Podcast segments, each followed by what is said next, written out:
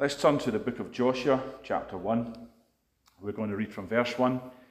Now, after the death of Moses, the servant of Yahweh, it came to pass that Yahweh spoke to Joshua, the son of Nun, Moses' minister, Moses' servant, saying, Moses, my servant, is dead. Now, therefore, arise, go over this Jordan, you and all this people, to the land which I do give to them, even to the children of Israel. Now, I don't know if it was news to Joshua that Moses was dead, but I, I don't know so much that the Lord was saying here that uh, Moses was dead, so much as the Moses era is over, it's finished, it's done. Okay? It was a line in the sand saying the Moses uh, dispensation, the Moses season is gone, and you are now the leader of this people. So we're, we're talking about leadership, we're talking about how God commissions leaders. But I want to look today at how God equips leaders, the equipping of God for leaders. Now, of course, Joshua was the leader of a nation, and we're looking at national leaders, kings, those in authority, what we would say today in Britain, ministers of state. Uh, in America, you've got presidents and, and other secretaries. In other words, we would call them political leaders. I prefer to call them national leaders. And how does God equip a leader of a nation to lead that nation? Okay? First of all, we have to understand it has to be a supernatural equipping because uh, you can't do it in human strength. Jo- eh, Moses couldn't do it in human strength, and certainly Joshua couldn't either. And Moses had to perform miracles. Okay, Moses had to do miracles to, in a sense, um, give authenticity to his leadership of the nation. Now, Moses was given a staff, and he could do signs and wonders with that staff. Uh, but the problem with that is that staff belonged to Moses. So when, when the, the thing that gives you authority, power, can do signs and wonders, it, it's not a universal thing. It belongs it belonged to Moses, and, Mo, and Aaron had the staff as well. So what I want to, to show you here in this passage of scripture, and we're going to read on, is that God was giving Joshua a key of authority, a key of supernatural power and wisdom and ability to lead a nation that any leader of any nation can use. And in fact, any leader in any field or area or sphere of authority can use. In other words, you can use this key today. And let me just say this if you're not using it, then you're undermining your own leadership performance. So he says to Joshua, verse 4, sorry, verse 3 Every place that the sole of your foot shall tread upon, that have I given to you, as I said to Moses. Same mission, go into the land, possess it, but different leader. Okay? The baton has been passed. From the wilderness and this Lebanon, even to the great river, the river Euphrates, all the land of the Hittites, and to the great sea toward the going down of the sun shall be your coast or your boundary. There shall not any man be able to stand before you all the days of your life. As I was with Moses, so I will be with you. I will not fail you nor forsake you.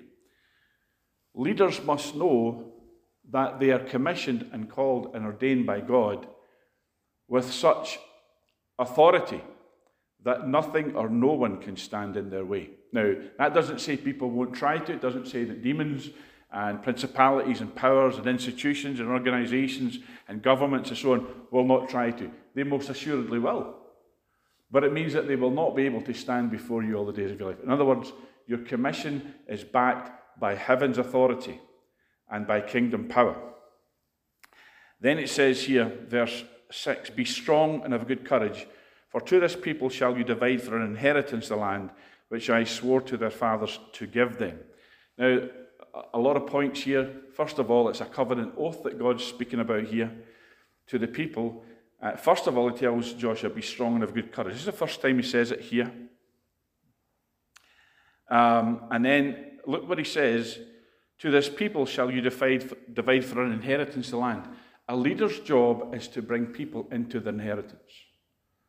If you're a kingdom leader, your job is to equip, empower, and enable people to come into that which God has for them to show them what belongs to them in Christ, to show them their identity in Christ. Doesn't matter what field you're a leader in. It might be business, might be uh, civic realm, or it might be church realm. But your job as a leader is to bring people into what's theirs, what belongs to them, and to release them into their identity, which is their destiny. Only be you strong and very courageous. He's saying it twice. Now, when God says something once, it has, you know, the utmost importance. When he says it twice, you know, it, it's the double, the law of the double. Only be you strong and very courageous that you may observe to do according to all the law which Moses my servant commanded. Now, God's saying to Joshua here the standard, your uh, ethical code, your standard, your code of conduct is the, the law that Moses um, released to uh, Israel. Turn not from it to the right hand or to the left, that you may prosper wherever you go. This is where I want us to go. This book of the law shall not depart out of your mouth, but you shall meditate therein day and night, that you may observe to do according to all that is written therein. For then you shall make your way prosperous, and then you shall have good success. Then he says, verse 9, Have not I commanded you? Be strong and have a good courage. That's the third time that God says this to him in this passage. Three times God repeated this. So national leaders need strength and they need courage. Okay? And a weak leader is no use to anybody. So, weak leadership is something that we must try to avoid. Leaders must be strong and have a good courage. Be not afraid, neither be you dismayed, for Yahweh your God is with you wherever you go. You don't need to be afraid, you don't need to be dismayed, for Yahweh your God is with you. And that's so important to understand that the reason you don't have to fear and the reason you don't have to despair or be dismayed or get discouraged or get down is that Yahweh is with you. Now, if you believe that, then you won't uh, get fearful. And again, this is all about being strong. If you're strong in your faith, how do you get strong in faith? By doing verse 8. Don't let God's word depart out of your mouth. Now, in Joshua's day, the five books of Moses were the word of God then. We have 66 books. We have the indwelling Holy Spirit. We have far more for us than Joshua ever did in many respects. Yet Joshua did great miracles. But here's what I want you to understand. This is important, okay? This is the principle that I want to get across to you that should become your protocol. And it's very simple. If you meditate God's word, you will become somebody who is equipped to lead nations. So if you have a business, if you have an organization, if you have a church, if you have a family, if you have a, a, a, a small group of people in a prayer group or a Bible study, whatever, if you meditate God's word, you will be equipped to be a leader. The meditation of the Bible, the meditation of God's word, is what equips you for leadership. It, it, it's enough to make you a national leader. Now you say, well, I don't want to be a national leader. I want to get into politics. I don't want to do all that stuff. I'm not called to do that. But friends, you are called to do that. You might not do it standing for a political party and being voted for by uh, people. You might never enter a political office, but you're called to leadership in the earth, and that includes the leadership of the nations. Simply by being a Christian, by being a believer, by being a follower of the Lord Jesus. Jesus' commission in Matthew chapter 28 on the mountain was that uh, people would, his people, would disciple the nations. We're called to disciple nations. And that literally means to bring the nations to heel, to bring them subject to the rule of God. You see, when we pray the Lord's Prayer, Thy kingdom come, Thy will be done, in earth as it is in heaven, we're releasing heaven's rule over people. So our job is to disciple nations. Now, you're not going to disciple nations unless you disciple their leaders. So, how do you do all that? Well, God may release uh, some people into a place where they get to speak to rulers and leaders. That certainly happened with John Calvin and other reformers back in the days of the magisterial uh, reformers when uh, the reformers went to magistrates and took over cities because the magistrates, in, in effect, bowed the knee to the Lordship of Christ. But you can do it in the place of prayer.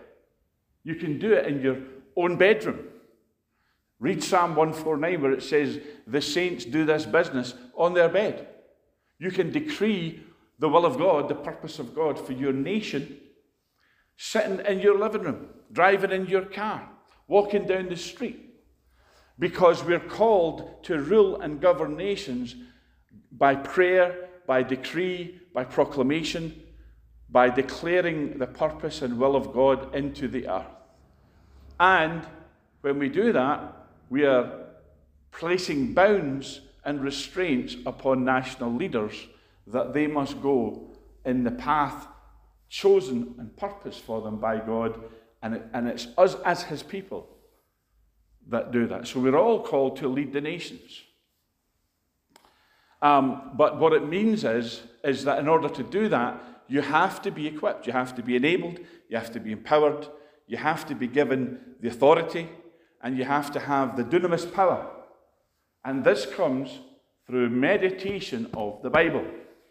Now, of course, if somebody's in office, a prime minister, or someone in, in an office of state, even, even at local council level, and that person meditates the word, then God is uh, allowed, in a sense, to equip and enable them and empower them to do their job efficiently and with supernatural aid. And so that's why it's good for Christians to understand these things to, to be uh, voted into office. But our job as the ecclesia, as Christians, is to pray for kings and those that are in authority because they don't know this stuff. But we can still, in a sense, guide and direct them by our prayers, by our decrees, by what comes out of our mouths.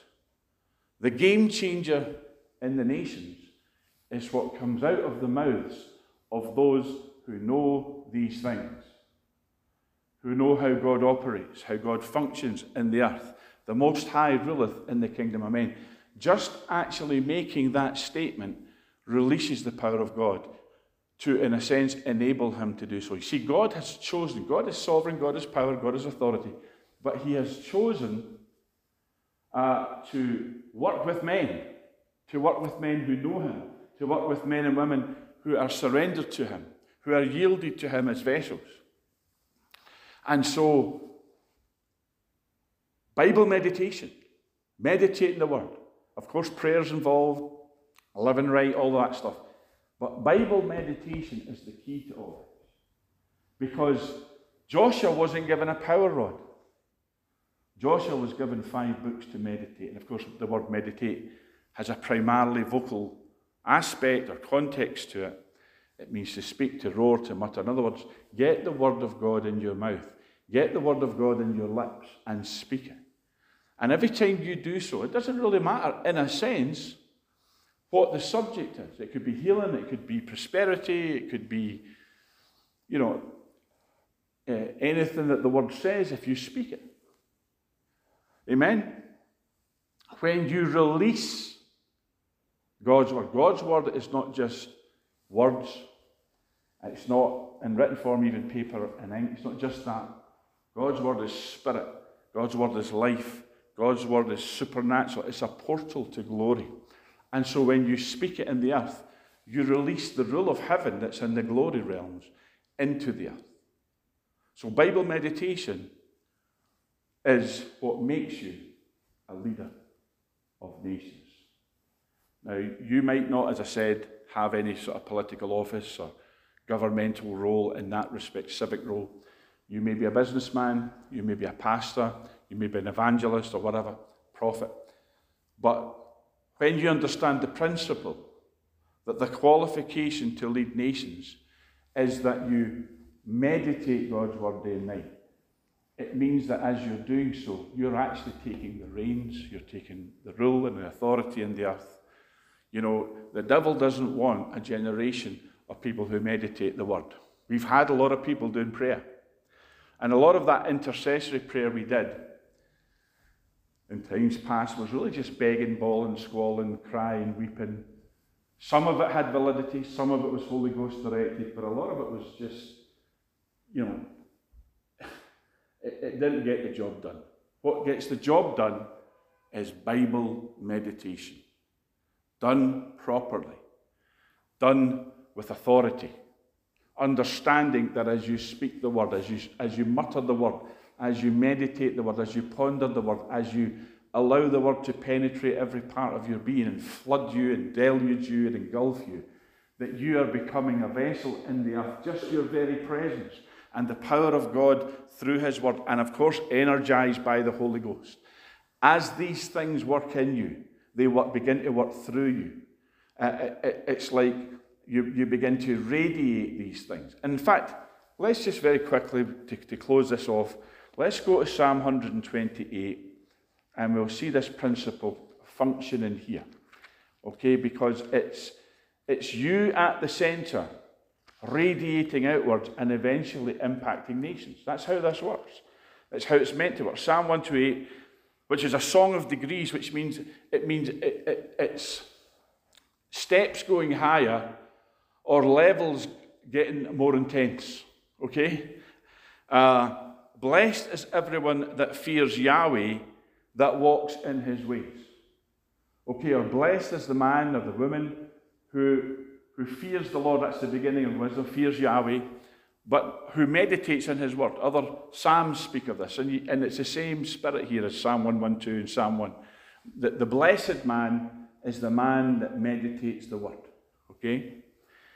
Um, that walks his ways. For you shall eat the labor of your hands, happy shall you be, and it shall be well with you.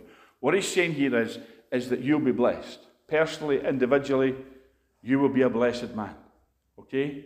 But it doesn't stop there. See, a lot of times we think that blessing and prosperity and walking in the power of God is just for us as individuals. But it's not meant to stay in that, that circle, which is just round you. It's meant to radiate outwards. What's this?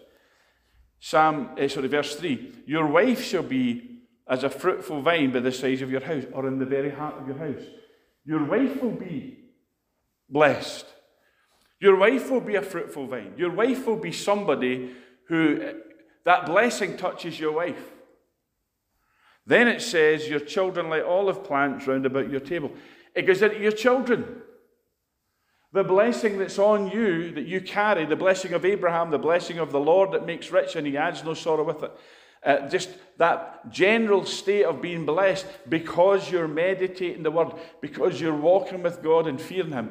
That's supposed to touch those around you in your house, the sides of your house.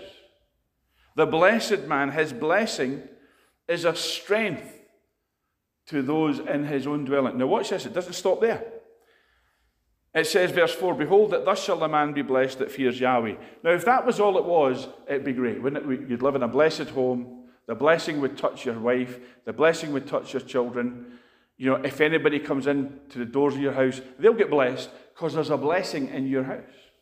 But it doesn't stop there. It's not supposed to stop. It's actually supposed to, to get stronger and stronger and, and go further and further. Watch this, verse um, 5 Yahweh shall bless you out of Zion.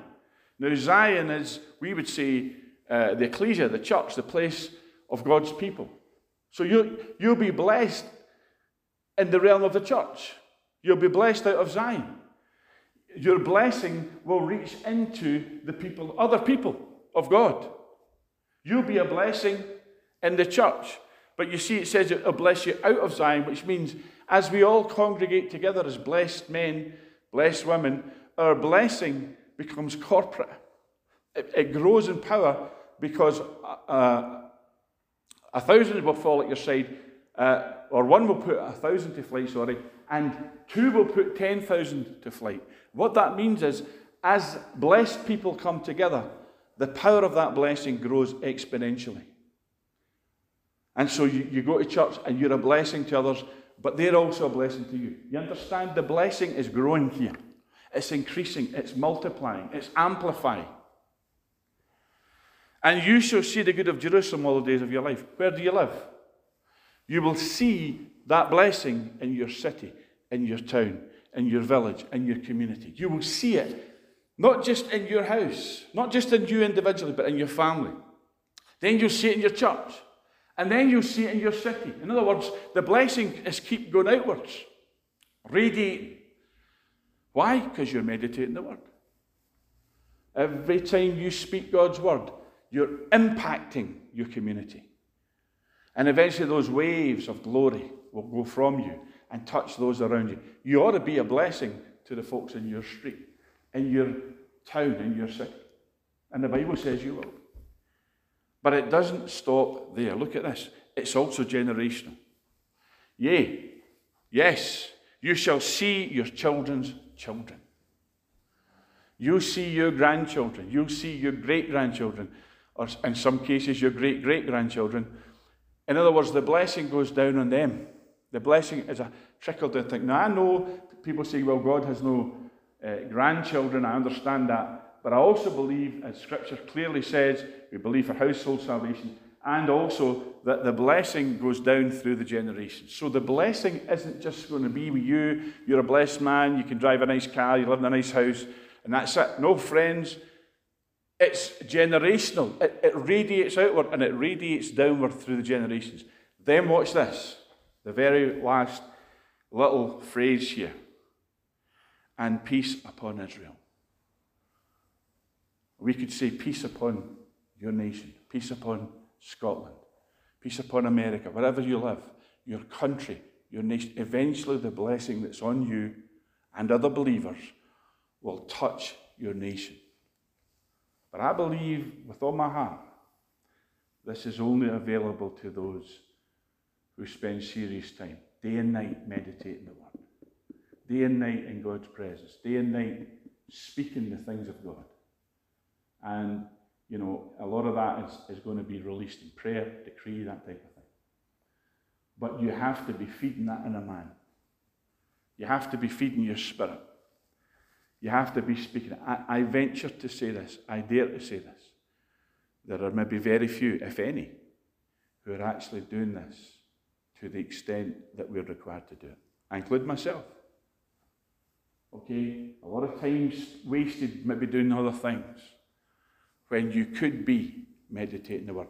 And also, bear in mind, there's a lot of things that you can do that while you're doing them, even going to the supermarket, you can meditate God's word because, you know, it means to mutter under your breath. Now, you don't want to be walking about as they're shouting, you know, Yahweh is my shepherd, I shall not want, they'll call security. But you can mutter it under your breath. Bible meditation is what makes you a leader of nations. Bible meditation is what makes you a leader of men. Bible meditation is what makes you God's servant, God's ambassador, God's representative, God's king priest in the earth, releasing wherever you go the blessing, releasing wherever you go kingdom authority, releasing wherever you go the will and purpose of God for the nations, to the nations, uh, and, and being the blessing. You see, God said to, uh, through the Abrahamic covenant, I'll make you a blessing to every family on earth, to every nation on earth. And I believe that the people who actually do that are the people who do it through Bible meditation. You can pray, you can intercede, it's all part of it. But if you're praying and interceding, and, and it's, not, it's not Bible, it's not word based, it's not releasing faith, then it's just squalling, it's just bawling. Friends, we need to be people the Bible says the day is coming in the earth when the knowledge of the glory of the Lord, the glory of Yahweh, will cover the earth as the waters cover the sea. That is our purpose. Well, that's our assignment. That is God's purpose. That is what we must be about doing right now. And the very doing of it will qualify you, like it did Joshua, to be a leader of nations. You might not be called to an office that, that recognizes your prime minister, president, whatever, but you're called to it in the kingdom of God. It's your role, your assignment, your task. Be about the doing of it now in Jesus' name. Amen.